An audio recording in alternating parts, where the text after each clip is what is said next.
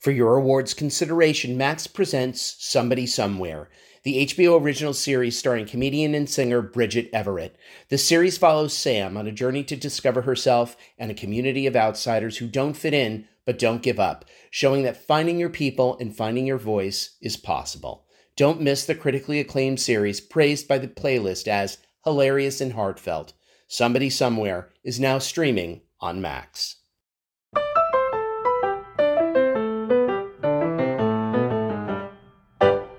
We're here today on Crew Call with the director and executive producer of The Mandalorian Season 3, Rick Famuyiwa. Welcome, Rick. Yeah, good to be here. Thanks for having me. You know, now that there's a multitude of Star Wars series, how does The Mandalorian in Season 3 continue to stand out? How does it separate itself from the rest and thematically? Yeah, I mean, I don't know if it's necessarily as much about separation. Obviously, when The Mandalorian first, came on Disney Plus, it was the first Star Wars show and first Star Wars series, and sort of had a lane all to itself. And I think in a real positive way over the years, you know, the Star Wars storytelling has started to evolve. You know, with this being a medium that a lot of fans connect to Star Wars, there are other series that came and have been successful. So I think, you know, part of it is we just continue to tell the stories that excite us and clearly around the characters that have been created around the show. And then also part of it is it's understanding that it is going to be part of a bigger ecosystem, which Star Wars is, that'll include series and also the films. And so I think, you know, we will always be the first. And certainly I think there's definitely some kinship from the fans because of that. But I think it's great to see, you know, all the creative people coming into the world and the stuff that's been happening around, especially around the series space. So yeah, I mean, I think we continue to do what we do and hope it stands out, but also know that I think each show that's successful helps the others. So it's a shared success that I think we're a part of. Now, I remember Dave Filoni saying how much he was inspired by Sergio Leone Westerns in the beginning for the first season. What was the inspiration here? It's about, you know, season 3 is about bringing a people back together, regalvanizing and staying whole and unifying. And I'm just curious, what were some of the inspirations? I mean, I think, you know, we've sort of this storytelling sort of started off on a certain course where it was about sort of a singular character. And then that interaction, once he had this bounty and discovered what it is. And then I think it's the storytelling has sort of grown since then to sort of involve some of these larger themes. But I still think at the heart of it, we're still playing on, you know, the ideas around the Western and clearly, you know, the space operas and things and samurai films and everything that inspired Star Wars to begin with. And I think much like the Western, as it started to grow and the story started to become, you know, beyond just sort of rugged individualism to how do we make a society work? There was an evolution in the Western storytelling too around that, because obviously things had to change from what it was once the West starts to evolve and once it starts to change and you encounter different cultural challenges and obviously, you know, challenges around different peoples coming together. And so I think Mandalorian just sort of fit, you know, this season, it was sort of a natural evolution in that way, and that you have this group of people that have sort of a legendary background that we don't really know much about, except through our limited interaction, first through Din Djarin, and then as he started to meet other Mandalorians like Bo-Katan. And so I think, you know, those were, you definitely hit on what our themes were for the season. And I think we still sort of stuck to that inspiration of the Western, but also just the idea of the evolution of it and the way that the Western and classic Westerns did. We, I think, sort of took a similar kind of way. Have you selected an episode yet to submit for Emmys? I have, yes. I selected 7, the penultimate episode. Tell me about that. What was key? What spoke out to you in 7? That's very interesting. Yeah, I mean, I think that both. I mean, I feel like both 7 and 8 worked as one piece, and we quite literally picked up right where the last one left off, from episode 7 into 8. But I liked 7 because I think for me it was a distillation of everything that both I love to do in the show and I think what the show does well. It sort of got back to this relationship between Mando and Grogu, particularly as Grogu gets his new sort of toy that he's now gives him more independence.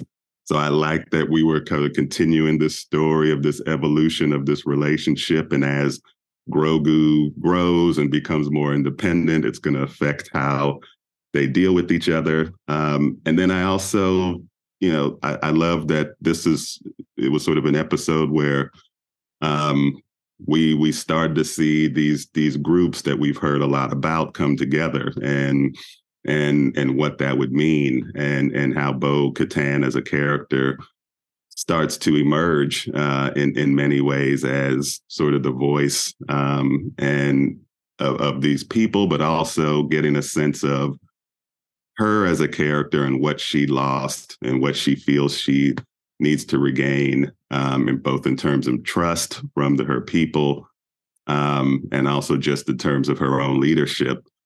And then clearly we get, you know, the incredible Star Wars council of villains, which also was fun, but helped to, you know, both, you know, explain and tie up a lot of stuff that was going on in our season, but clearly plant seeds for storytelling to come, and the incredible Giancarlo Esposito is always, bringing it every time he's on screen. And then it culminates in this, Mandalorians back on their planet, but then in the effort to have to fight for it, they lose one of their own, and we lose a critical character that, especially over this season, we've gotten to learn a little bit more about. So it had everything for me, from humor to pathos, to tragedy, to action. And so I just, you know, it was one that I think I was the most proud of in terms of my work, just being able to balance all of those themes and tones, and then set up the ending, which again, I think was kind of the third act of our episode in episode 7. So, you know, and that was kind of why I felt like, you know, that for me represented a lot of what the season was for me. And I was really excited to pick that one for my episode, at least. For your awards consideration, Max presents Somebody Somewhere, the HBO original series starring comedian and singer Bridget Everett.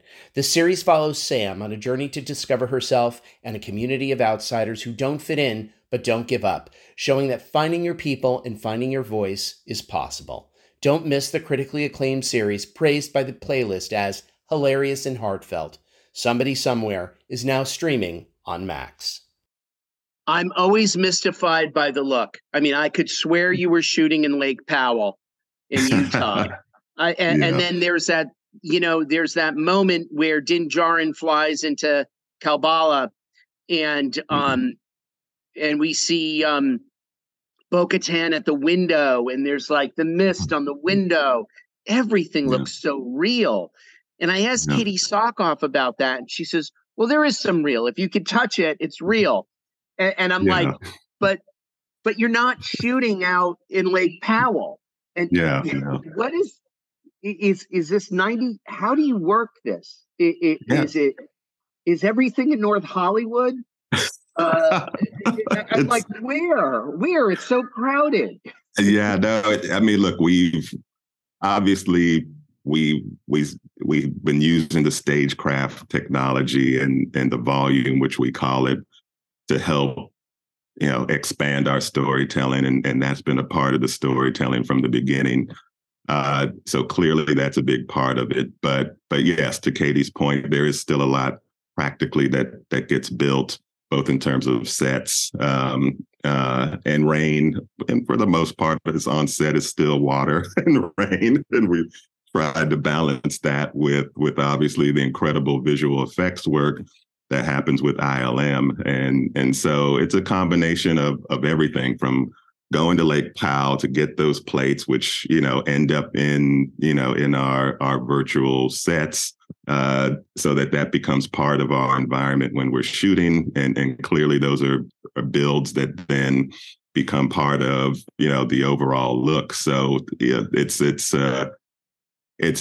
taking all the magic, and then we shoot some things on. We, you know, there are points where we go and do a couple things on location, not a lot, but this season and past seasons we've gone on location to do some things as well. So it's even though, you know, the stagecraft gets the bulk of the shine and obviously the work, where we're still using all techniques and when we're telling our stories to try to build this world. And I think it's why there's such a time commitment and labor commitment and creative commitment for so many people to bring it all off. So there is a separate unit that will shoot separately for the VFX team on location. They'll go out to Lake Powell and shoot parts of Lake Powell, or they'll go out to the desert. Yeah, we'll parts. Have. Yeah, we definitely have parts of that as we're building the virtual environments. Some as reference point, but some, you know, to actually be into, you know, that we use within the volume itself. And so, yeah, we've been to Lake Powell and in season 2, when we had my episode and sort of the more, you know, tropical jungle environments. They were in Hawaii to shoot some of those plates. So again, you know, there's still a lot of the sort of traditional VFX work that happens in post. We do in prep, because we're building a lot of these sets and environments beforehand. But there's still a significant portion that still ends up either being cleaned up or augmented in visual effects and kind of the more traditional way. I was thinking as the season wrapped, it's going to be a while till we get to season 4, isn't it?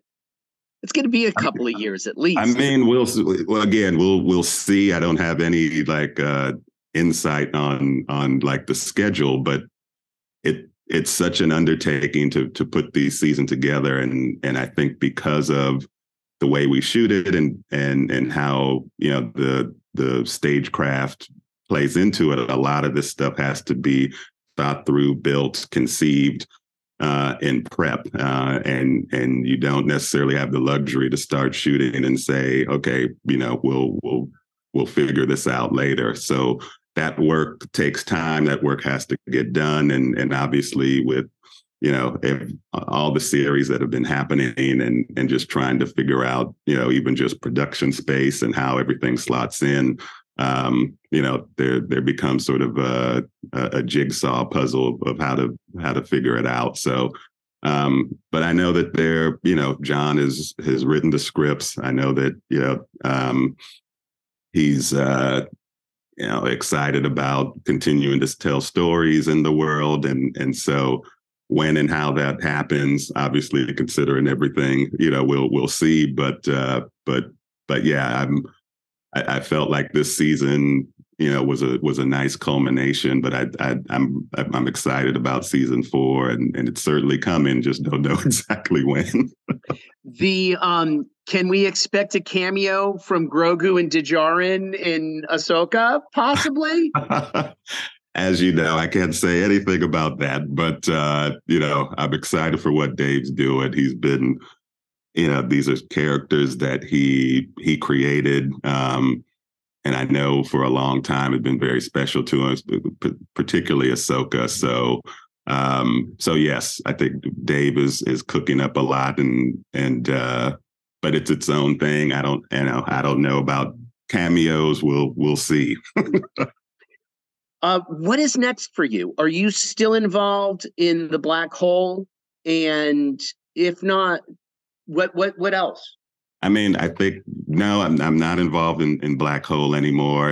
At least in that usual, I am, but in that usual way that things happen and don't happen. It just never came together with the economics of theatrical films and how that's changed over the years. But for me, I'm continuing to try to figure out the best way to tell stories within my voice. I love, the time I've been involved in Star Wars. So I'm continuing to, figure out what that might be in this world. But right now, just really excited about, what we did with season 3 and the undertaking that was, and that, by and large, it feels like it was embraced by the fans, and that's all you can really ask for. Rick Famuyiwa, thank you so much. No, thank you. No, it's a pleasure. Thank you. Thanks for listening to this episode of the Crew Call podcast on Deadline. Make sure you subscribe to us on Apple Podcasts, Spotify, or wherever you get your podcasts so you never miss an episode.